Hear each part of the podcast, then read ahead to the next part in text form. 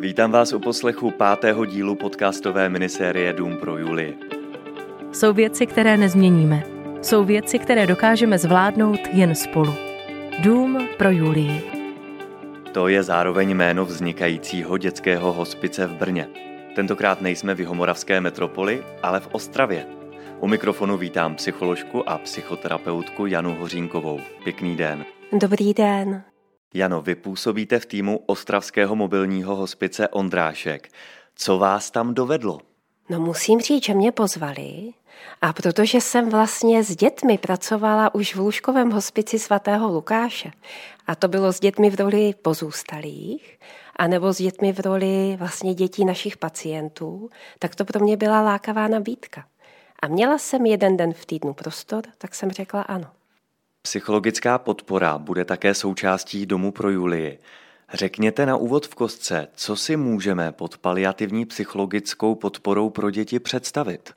Tak vlastně paliativní podpora pro děti je podpora nejenom pro to dítě jako pacienta, ale je to podpora celého rodinného systému. Já se jako psycholog nebo psychoterapeut vlastně dívám na to, jak rodinný systém funguje – kolik energie potřebuje k tomu, aby zvládal to, co je před ním a snažím se podporovat jednotlivé členy rodiny tak, ať eh, jim je dobře samotným se sebou, ať můžou otevřeně mluvit o tom, co prožívají a ať můžou jako rodina fungovat. Ať funguje vztah mezi rodiči, ať funguje vztah mezi rodiči a dětmi, ať mají každý i nějaký prostor sami pro sebe.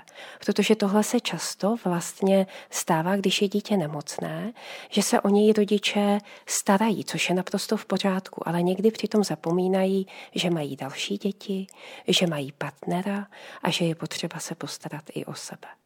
Pokud budeme o něco konkrétnější, jak si můžeme představit vaši práci? Tak moje práce spočívá v tom, že s lidmi vedu rozhovor. Když ho vedu s dětmi, tak tam vlastně vstupují e, jiné nástroje, anebo i ty nástroje, které používám při vedení rozhovoru, tak mnohem víc používám pomůcky. Používám různé karty, používám panenky, používám hrníčky, používám kresbu, písek a tak dále. Pro koho je vaše pomoc a podpora určena? Pro jaké děti, pro jaké klienty?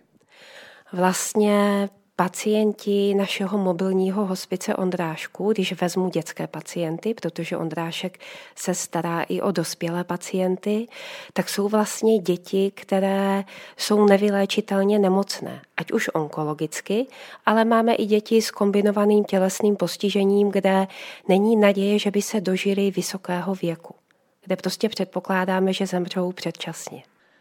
V jaký okamžik, kdy nastupujete vy jako psycholožka nebo psychoterapeutka? No já nastupuji tehdy, když rodina moji službu, moji pomoc, moji podporu chce. To znamená, ta pomoc a podpora je nabízená vždycky, když přijímáme dítě a jeho rodinu do péče, ale ne vždy ji chce rodina využít, anebo ne vždy ji chce využít hned. Já mám trošičku pocit, že dětské paliativní psychologii se u nás v Česku aktivně věnuje jen málo odborníků. Jak to doopravdy je? A eventuálně stačí to? No já bych vám ráda kompetentně odpověděla, ale to opravdu nedokážu posoudit. Já bych řekla jako za sebe, že když se podívám na Ostravu, že to nestačí, určitě bych uvítala dalšího kolegu nebo kolegyni. Dokonce s jednou kolegyní jsem začínala spolupracovat, ale ta je momentálně na mateřské, takže se těším, až se vrátí. Protože tím, že pro mobilní hospic Ondrášek pracuji jeden den v týdnu, tak někdy opravdu bych potřebovala mít těch dnů víc. Jak se rodiny dozvídají o možnosti vaší pomoci, o vašich službách? No tak pokud se rodina stane vlastně, pokud využívá služeb našeho mobilního hospice, tak je to tak, že služby psychologa a stejně tak i služby duchovního a tak dál nabízí naše sociální pracovnice, ale i doktorka, zdravotní sestry vždycky. Jo, ale záleží na rodině, jestli tu službu chce využít nebo ne. Jestli je na tom místě, kdy chce další externí podporu, protože každý z nás do té rodiny vstupujeme, tak vlastně tam vnášíme i určitý chaos. Je tam najednou hodně nových lidí a ne vždy má rodina v ten moment přijmu energii ještě na psychologa. Kdo bývá vaším klientem nejčastěji? Je to spíš dítě, dospívající, nebo třeba rodič či sourozenec? Já bych řekla, že nejčastěji jsou to rodiče. Nejčastěji matky, protože na nich vlastně ta zátěž péče o nemocné dítě leží nejvíc. A zejména, když ta péče je dlouhodobá, tak to může vést vlastně i k velkému vyčerpání. Setkáváte se ve vaší praxi i právě s dalšími rodinnými příslušníky, se kterými řešíte tuto tématiku terminálního onemocnění? Určitě. Snažím se setkávat s celou rodinou, snažím se setkávat i s otcem, snažím se setkávat se sourozenci. Prostě záleží, kdo v té rodině je. Někdy je to teta, kdo se hodně stará, protože nefunguje třeba maminka. Že? Jak s nimi začínáte třeba setkání? Tak začínám tím, že se představím, vysvětlím, kdo jsem, zeptám se, ujasním si takové ty věci, jak ta rodina funguje. Chci o nich zjistit něco víc, to, jak se mají, mapují jejich svět. Neřeším hned problém. Chci zjistit i to, co je baví, takové ty jejich silné stránky, protože do téhle chvíle i tu těžkou situaci, ve které jsou, přežili. Něco jim v tom pomáhá. Jsou ty rozhovory vždycky pozitivní nebo hned ponuré, protože vy působíte jako pozitivní člověk. Jak se třeba cítíte při rozhovoru s klientem, s pacientem? Jak se cítím? No, já se snažím být tam maximálně pro toho člověka, vytvořit s ním dobrý kontakt, napojit se na něj, ale zároveň i zůstat sama u sebe a hlídat to, jak se cítím já. Jako v momentě, když bych vnímala, že u mě něco není v pořádku, tak taky se potřebuju podívat, co se děje. A pokud je to třeba i opravdu tak, že se mě to dotklo a že v téhle chvíli jsou mi ty věci, které se v té rodině dějí líto, tak eh, to, co používám, je, že to řeknu. Že mě to opravdu, že se mě to dotklo, nebo že mě to dojímá, ale jenom to pojmenuju a jdu dál. Jo? Protože jsem tam pro ty lidi. Oni nepotřebují, abych se s nimi hroutila ale abych s nimi zůstala i v téhle situaci a abych jim dovolila i třeba to být smutný, být naštvaný, mít strach a tak dále. Vy jste profesionálka, psycholožka, ale také psychoterapeutka. Jaké principy odborné používáte ve své praxi? Tak já mám psychoterapeutický výcvik ve směru transformační systemické terapie, což je vlastně psychoterapeutický směr, který založila, učila, žila Virginie Satirová, americká psychoterapeutka, která pracovala hodně s rodinami. A ty základní cíle, které vlastně my máme zrovna v tom našem přístupu, jsou, aby ti lidi, pokud možno, byli v co nejlepším kontaktu sami se sebou, aby se se sebou cítili dobře, to znamená zvýšit jejich sebeúctu. Aby dokázali otevřeně komunikovat se sebou, ale i se svým okolím, aby se dokázali rozhodovat a aby za svá rozhodnutí cítili zodpovědnost, aby věděli, jsem to já, kdo tyhle věci dělá. Jsem to já, kdo prožívá strach, smutek, radost. Jsem to já, kdo se rozhodl pečovat o dítě doma, anebo naopak využít službu hospice pro Julii, jo, který prostě bude sloužit určitě k tomu, aby si ty rodiny mohly i odpočinout a nabrat sil. U dětského klienta lze nějak zobecnit, jakým způsobem si uvědomuje nebo vnímá blízkost smrti? Tak to, jak vlastně dítě vnímá blízkost smrti, to, jak vůbec si smrt představuje, tak hodně záleží na věku, ve kterém to dítě je. Když řeknu příklad, tak prostě pro děti předškolního věku smrt není nezvratná. Je to prostě něco tak, jak to znají z pohádek, co se stane, ale pak se může odestát. Tak jak eh, sněhůrka zemře, kousne si do toho otráveného jabka, ale pak prostě to, ten kousek otráveného jabka vyskočí a ona zase obeživne. A takhle si to často fakt i ty malé děti představují a rodiče to může hodně vyvést z míry, protože řeknou, já nevím, Jeničku zemřel ti sourozenec, bráška zemřel a Jeníček na to kývne čtyřletý jedniček, teď mám představu jednoho chlapečka, kterého jsem měla v péči pár let zpátky a proběhne nějakým způsobem ten den proběhne krátké truchlení a druhý den se zeptá Jeníček, a kdy se ten bráška vrátí. Nebo po pohřbu se zeptá, kdy obživne. A rodiče to může úplně vyvést z míry, protože jim to v té chvíli nemusí připadat normální. Ale ono to naprosto normální je, protože to dítě přesně takhle uvažuje, že to, co se děje, tak není nezvratné. Dá se to zvrátit zpátky. A u těch starších nebo dospívajících? U těch dospívajících tam je to těžší v tom, že vlastně dospívající člověk hledá sám sebe a hledá svoji identitu. A já si dospívajícího člověka představuji, jako kdyby nejistě stál na nohách a pořád hledal to svoje místo. Takže tam, když zasáhne smrtelné onemocnění, je to mnohem těžší. Nesetkala jsem se s tím často, ale setkala jsem se i s tím, že ten dospívající se mnou komunikovat vůbec nechtěl. A vůbec nechtěl mluvit o tom, že se smrt blíží. Jo, a moje role není ho k tomu nutit, ale to téma zkoušet nabízet snažit se s ním navázat co nejlepší kontakt a podporovat rodinu. Jak a kdy se s dětmi bavit o smrti, ať už přímo třeba s pacienty nebo například se sourozenci? No, já bych řekla, že s dětmi je třeba mluvit o smrti úplně od malička když vidí mrtvého ptáčka, když zemře domácí mazlíček, když někdo v rodině umře, nečekat, až se v rodině objeví nějaká nevylečitelná nemoc, ale brát smrt jako součást života, která je na konci života každého z nás. Dům pro Julii. Jsou věci, které nezměníme. Jsou věci, které dokážeme zvládnout jen spolu. Jano, řekněte, jaké techniky, komunikační prvky, které jste už nakousla, nebo třeba i pomůcky zapojujete do konzultací s dětmi? Záleží to právě hodně, v jakém věku to dítě je. Když je to to předškolní dítě, tak ten kontakt s ním většinou není nijak dlouhý a taky hlavně je tam mnohem důležitější podpořit rodiče, protože z mé zkušenosti v 90% případů nepotřebuje to malé dítě mluvit s paní psycholožkou. Potřebuje, aby ho podpořila maminka, nebo tatínek, nebo nějaká jiná blízká pečující osoba.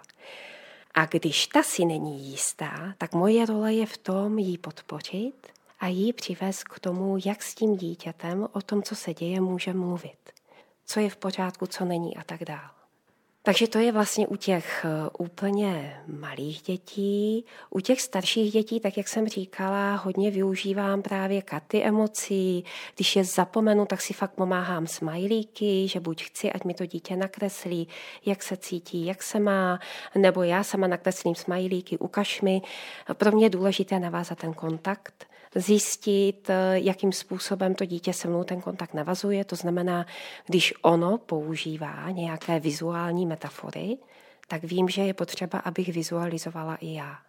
Když hodně slyší přes sluch, tak stačí, když si budeme povídat. Ale u těch dětí to nejčastěji nestačí, takže dobré jsou fakt různé karty, dobrý je písek, dobré jsou knížky, Eh, používáme často vlastně, hlavně teda pro děti pozůstalé, tak jsou dneska různé publikace, do kterých si můžou i doplňovat, do kterých prostě, které pomáhají vlastně pochopit a uchopit, co se s nimi teď děje, ale nejenom dětem, ale i rodičům. V čem vidíte hlavní rozdíly mezi dospělými a dětskými pacienty? Mám teď na mysli především v komunikaci jako takové. No tak jak jsem říkala, odvisí to od toho věku. Dítě většinou nemá problém se zeptat.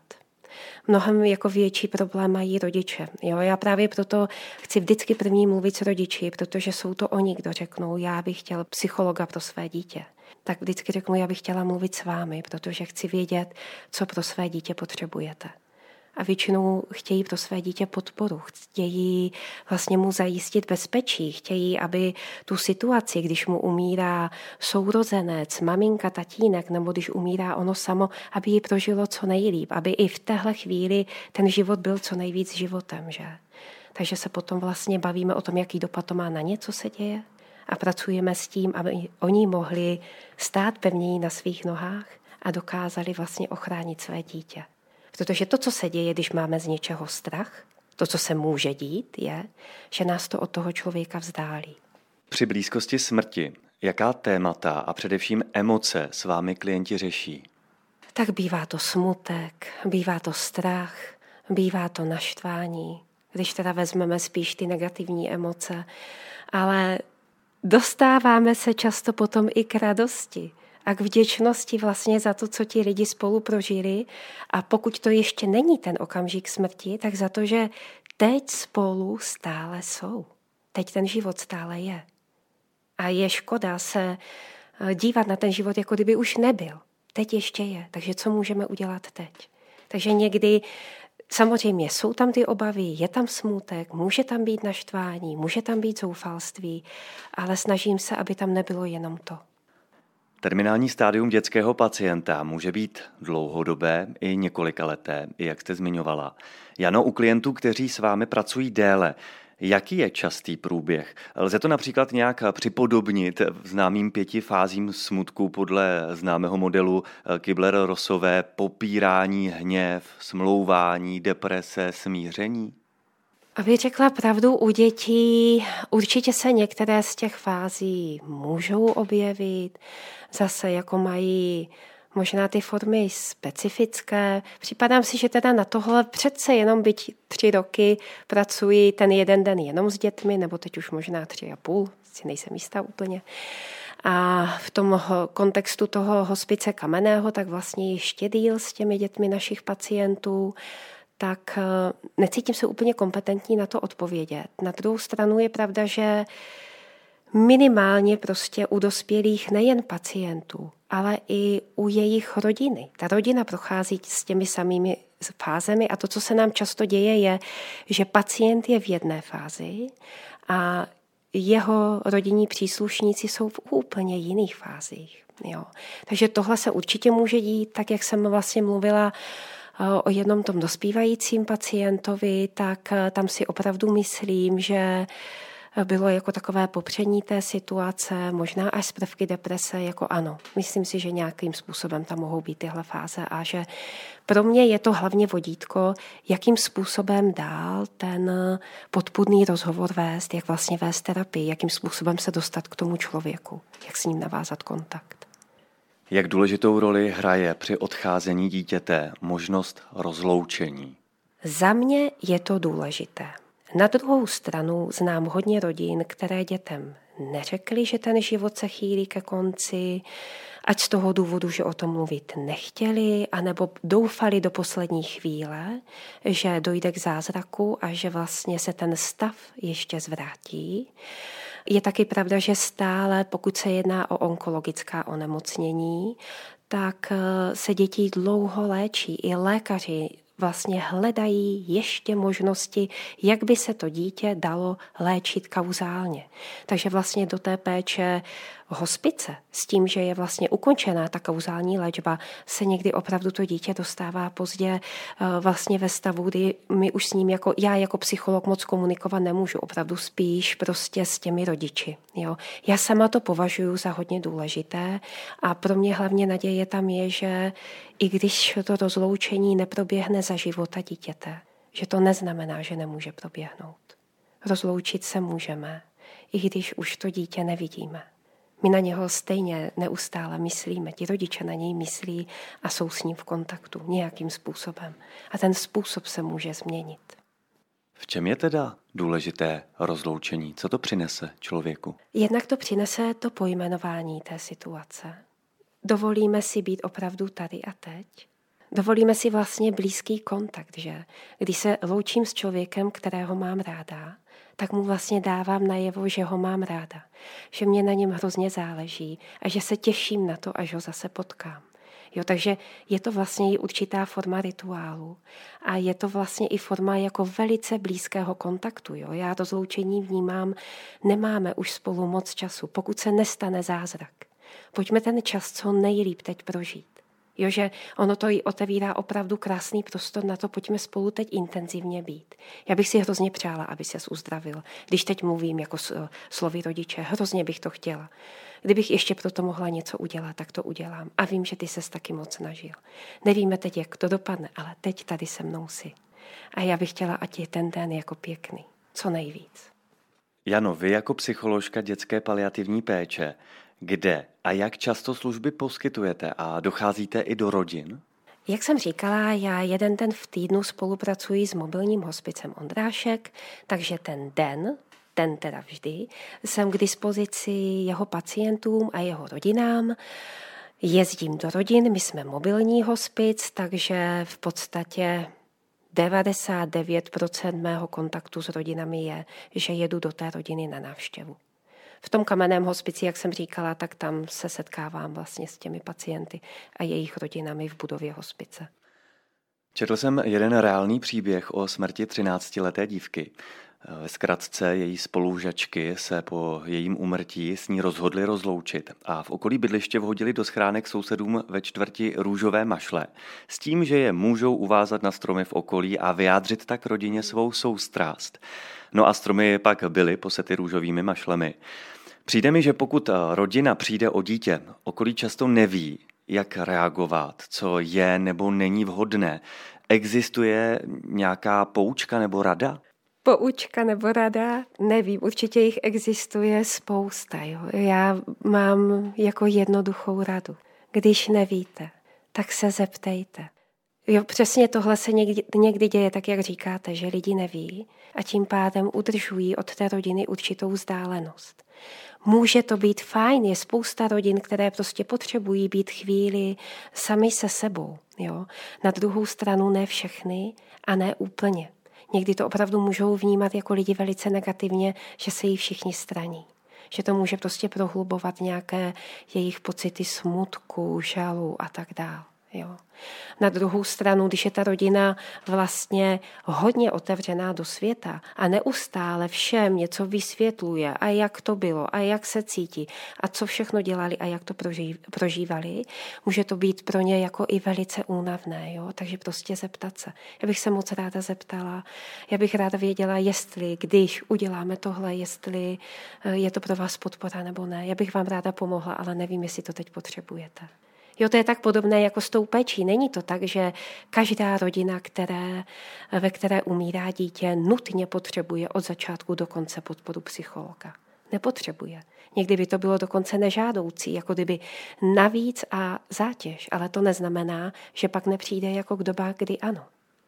Že máme všichni omezené jako množství energie, kterou prostě máme ke zvládání života. Někdy už nemáme sílu na psychologa.